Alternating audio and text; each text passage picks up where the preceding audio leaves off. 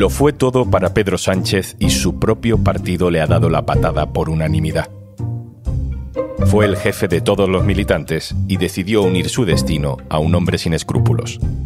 Soy Juan Luis Sánchez. Hoy en un tema al día, Ábalos y Coldo. De la protección al hundimiento.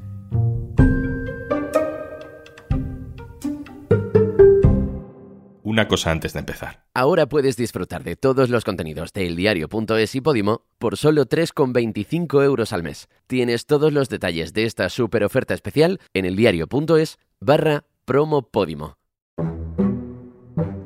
ha llegado el final de José Luis Ábalos en el PSOE, un hombre que lo ha sido todo en el partido. Militante desde la transición, líder de los socialistas valencianos, escudero orgánico de Pedro Sánchez, portavoz parlamentario, secretario de organización, ministro, luego diputado, pero se acabó. La Comisión Ejecutiva Federal del Partido Socialista ha decidido en su reunión de hoy, de esta mañana, por unanimidad, solicitar a José Luis Ábalos la entrega de su acta al Grupo Parlamentario Socialista. El mismo partido que habías dirigido hasta hace dos años y medio te dice que te vayas y te da 24 horas. Por ello, esperamos que la entrega del acta se produzca en las próximas 24 horas y así se lo hemos comunicado. No habrá flotadores para José Luis Ábalos. Su figura se hunde arrastrada por el peso de alguien a quien entregó toda su confianza. Coldo García se cruzó en la vida de José Luis Ábalos en 2017 cuando estaba en lo más alto. Lo que fue una relación basada en la protección ha acabado en destrucción, en dudas, en sospechas.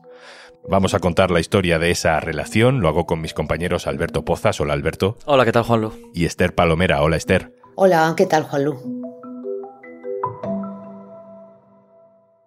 Alberto, empiezo contigo. Empezamos con Coldo García, el asesor detenido por, por tejer una trama de comisiones en la compra de mascarillas desde dentro del Ministerio de, de Fomento. Es ese hombre que se cruza en la vida de Ábalos y ha acabado cambiando por completo esa vida. Pero vayamos al origen de este personaje. ¿Qué sabemos de ese Coldo García, portero de discoteca en Pamplona? Bueno, pues muy poco en realidad porque eh, hablamos de los años 90 y hablamos de profesiones que no tenían un gran reflejo en la, en la vida pública en ese momento. Coldo, como dices, trabajaba en el sector de la seguridad privada.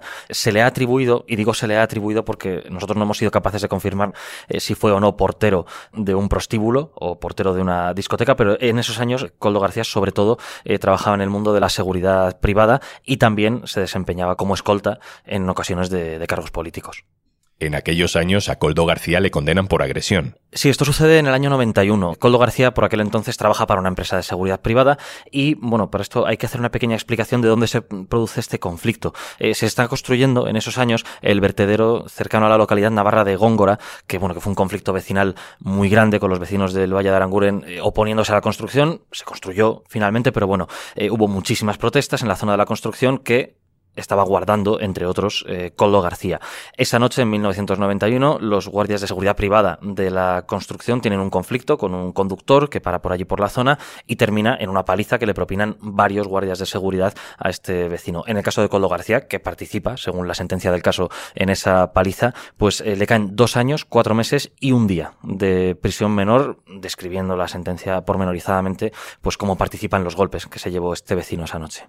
En 1996 tenemos una primera pista de que Coldo García no era un cualquiera. El gobierno de Aznar le indulta por aquella agresión. Eh, Alberto, no era nadie con peso político, quizá que fuera escolta, escolta en los peores años de ETA, le pudo ayudar a que le solucionaran ese otro asunto, pero ¿sabemos por qué le indultaron?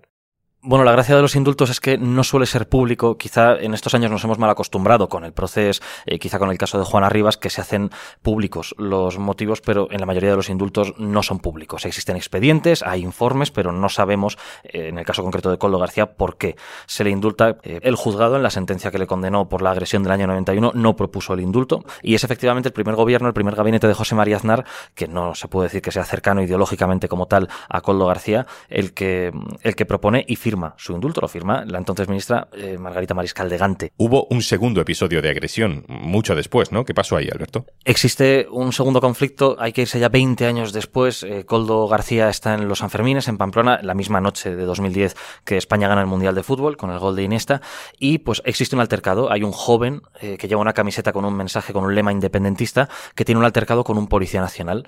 No sabemos bien por qué, pero en ese contexto, Coldo García interviene en la pelea para agredir al menor de edad. En ese caso, la justicia, el juzgado de lo penal, después lo confirma la audiencia de Navarra, le impone una multa eh, por un delito de lesiones, una multa de 900 euros. Esta sanción se confirmó por parte de la audiencia provincial de Navarra poquito antes de entrar en política. Alberto Pozas, muchas gracias. Hasta luego, gracias a vosotros. Esther, voy contigo. Antes de conocer a Ábalos, Coldo García había sido portero de discoteca, no tenía formación, había militado en el PSOE, eso sí. Mm, hay gente que quizá pueda extrañarse de que alguien así pudiera medrar políticamente dentro de, de un partido la verdad es que no es tan raro, ¿no? Porque en todos los partidos, en todos, hay gente, no digo que condenada por agresión, pero sí que empieza cargando cajas o protegiendo al jefe de posibles agresiones y acaba convirtiéndose en alguien de confianza para todo lo demás. Bueno, en realidad yo creo que en todos los partidos y, en el entorno de todos los gobiernos, yo creo que en el felipismo, en el aznarismo, en el zapaterismo y en el marianismo, incluso en el ayusismo, ¿no? Siempre ha habido personajes efectivamente no tienen ninguna formación, que el foco público no les apunta de una forma continua y que se mueven por las esferas del poder con unas ínfulas y con unas maneras eh, que nos sorprenderían eh, al común de los mortales. Es verdad que son personajes anónimos, que unos llegan a convertirse en asesores y otros incluso a presidentes de comunidad autónoma. ¿eh? La propia Isabel Díaz Ayuso empezó poniendo sillas en los mítines del Partido Popular. Hablemos ahora de José Luis Ábalos. Tú dices que yo fui comunista, ¿sabes cuándo lo fui? No, pero no te lo ¿No sabes cuándo lo fui? ¿Cuándo lo fui? Cuando en política solamente podía estar este tipo de gente. Y los demás estábamos prohibidos. No teníamos capacidad ni de opinar en un bar. Efectivamente. Y estoy muy orgulloso de haber contribuido en la adolescencia y en la juventud a la libertad de este país. José Luis Ábalos dejó el comunismo pronto e hizo carrera en el PSOE. Gran parte de su trayectoria la vivió en cargos municipales y autonómicos de la comunidad valenciana, hasta que aparece Pedro Sánchez. Que quien puede encarnar claramente esta opción de futuro, que tiene que hacer un nuevo Partido Socialista, debería ser Pedro Sánchez. Esther, ¿qué supuso José Luis Ábalos para esa batalla imposible de Pedro Sánchez hasta llegar a la Secretaría General del partido? Bueno, para entender la relación que los une o que los unió en su día, yo creo que habría que decir que Ábalos fue sanchista antes que el propio Pedro Sánchez. Se conocieron en el Congreso de los Diputados muchos años antes.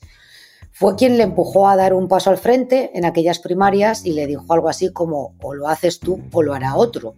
Y si recordáis el primer meeting de la precampaña de aquellas primarias, el acto de presentación de Pedro Sánchez a aquellas primarias, se celebra en, Valencia, en un municipio valenciano, eh, Chiribella, y aquel acto lo organiza José Luis Ábalos. Desde aquel momento se convierten en, en, absolutamente inseparables y se teje una relación indestructible. Y así llegamos a 2017. Ese es el año en el que Ábalos y Coldo García se conocen o al menos empiezan a trabajar juntos. ¿Cómo se produce? ¿Quién hace esa conexión? Pues mira, el contacto y el introductor en Madrid de Coldo García es el actual secretario de organización del Partido Socialista. Es Santos Cerdán quien presenta a José Luis Ábalos. Ambos procedían del clan Navarro, trabajan todos juntos en las primarias del Partido Socialista. Y cuando Pedro Sánchez gana aquellas primarias a Susana Díaz, eh, bueno, se le ofrece a José Luis Ábalos como chofer del Partido Socialista. Pero es ahí cuando conectan ellos, cuando se conocen y cuando tejen una relación de confianza y de lealtad mutua. Ábalos era ministro, pero era más que un ministro. Se movía orgánicamente y también dentro del gobierno casi como un vicepresidente, solucionando problemas. Y en esa fase, a partir de 2017, Coldo García ya es la sombra de Ábalos. ¿Qué quiere decir eso? Bueno, la sombra de Ábalos quiere decir que cuando José Luis Ábalos es nombrado eh, ministro del primer gobierno de Pedro Sánchez, eh, Coldo viaja a nuevos ministerios, a las dependencias de ese ministerio, con José Luis Ábalos. Ahí ya no tiene categoría de, conductor, sino que se le nombra asesor, asesor del ministro. Eh, le atiende no solamente para labores eh, que tuvieran que ver con el ministerio, sino también labores personales hasta el punto de que en ocasiones recogía a sus hijos del colegio, pues le hacía gestiones muy, muy íntimas, ¿no? A él y a la familia de Ábalos, que cuando él es nombrado ministro se traslada de Valencia a Madrid. En 2019 se da un paso fundamental en esa relación. El Ministerio de Ábalos nombra a Coldo García consejero de Puertos del Estado y consejero en Renfe, y le da autoridad para reunirse con gente por su cuenta. Además, en el ministerio están colocados la mujer de Coldo García y el hermano empieza también a tener empleos vinculados con fomento. Toda esa bola que se estaba empezando a formar, Esther, no llamaba la atención en Moncloa. Cuando nombra Ábalos consejero, a Coldo, tanto de Puertos del Estado como de Renfe Cercanías, yo creo que llama más la atención fuera del Partido Socialista que dentro. Nadie desde dentro del Partido Socialista ni desde el Gobierno puso la más mínima objeción. Bien, es verdad que cuando empiezan a pasar los meses, desde el Partido Socialista lo que cuentan es que tienen conocimiento eh, que Coldo, en el propio Ministerio de, Fomento, empieza a recibir empresarios y mantener allí conversaciones que escapan supuestamente del control del ministro. Y el ministro es advertido de ello, tanto por miembros de la Dirección Federal como por la propia Moncloa. Esto por lo menos es lo que sostienen hoy. ¿Qué responde Ábalos? Que sí, que efectivamente él le llamó la atención, que no entendía por qué determinados personajes desfilaban por el antedespacho del propio ministro, hay en fomento, pero todo aquello eh, se permite durante meses. En 2021 llega el final de Ábalos, o eso parecía. Pedro Sánchez hace una crisis de gobierno, fulmina a Ábalos como ministro y además también le quita de secretario de organización. Nunca supimos exactamente por qué, y eso fue muy extraño.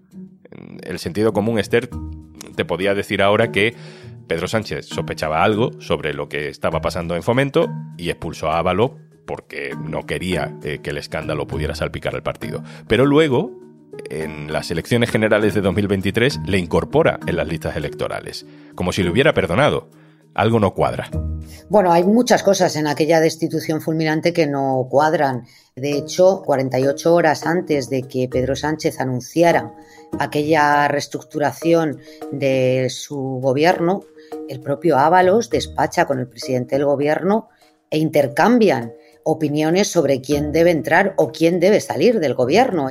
El mismo día que anuncia la crisis de gobierno le llama a Moncloa por la mañana y le dice que tiene que salir, que hay momentos en la vida política de una persona en las que hay que dar un paso atrás y que el suyo había llegado y que más adelante ya hablarían para eh, colaborar en otras cuestiones. Esa conversación nunca se produjo.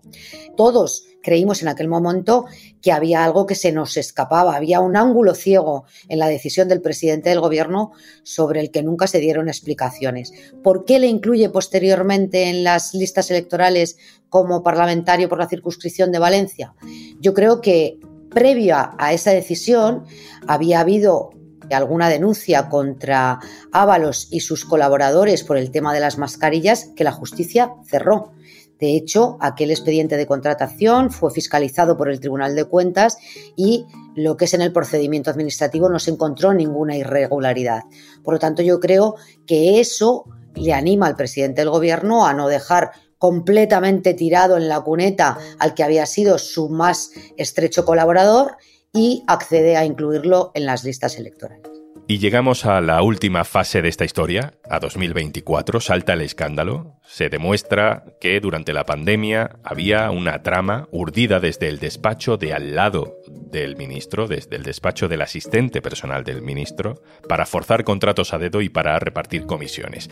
Ábalos no está imputado, pero Esther, el escándalo es, es evidente. ¿Por qué tanta resistencia de Ábalos a dimitir, en este caso, a dejar su escaño como diputado? Bueno, él entiende que eh, al no estar en el gobierno no tiene que asumir esa responsabilidad política, que si hubiera sido a día de hoy ministro, por supuesto que hubiese dimitido. Esa es una de las razones que esgrime, además de su presunta inocencia. José Luis Ábalos es una persona rocosa que además presume de no rendirse nunca.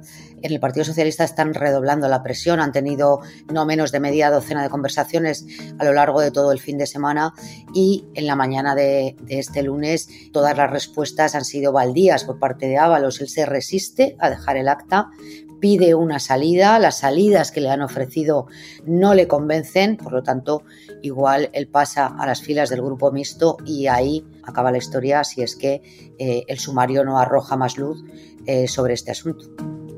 Esther Palomera, adjunta al director del diario.es. Muchas gracias. Muchas gracias a ti, Juan Lu. Y antes de marcharnos. A los amantes de la radio nunca nos ha convencido eso de que una imagen vale más que mil palabras. Pero en algunos casos, el vídeo en el podcast funciona muy bien. El Olimpo de las diosas con Judith Iralienar, Violeta en Lo tienes crudo o el maravilloso viaje en furgoneta con Dulceida y Alba Paul. Y estos son solo algunos de los podcasts que también puedes ver en Podimo. Y recuerda, tenemos una nueva oferta especial. Por 3,25 euros al mes, disfruta de todos los contenidos del diario.es y Podimo. Solo si entras en eldiario.es barra promopodimo. Esto es Un Tema al Día, el podcast del diario.es. Si te gusta lo que hacemos, necesitamos tu apoyo. Hazte socio, hazte socia del diario.es en el diario.es barra socio. El podcast lo producen Carmen Ibáñez, Marcos García Santonja e Izaskun Pérez. El montaje es de Pedro Nogales. Yo soy Juan Luis Sánchez. Mañana, otro tema.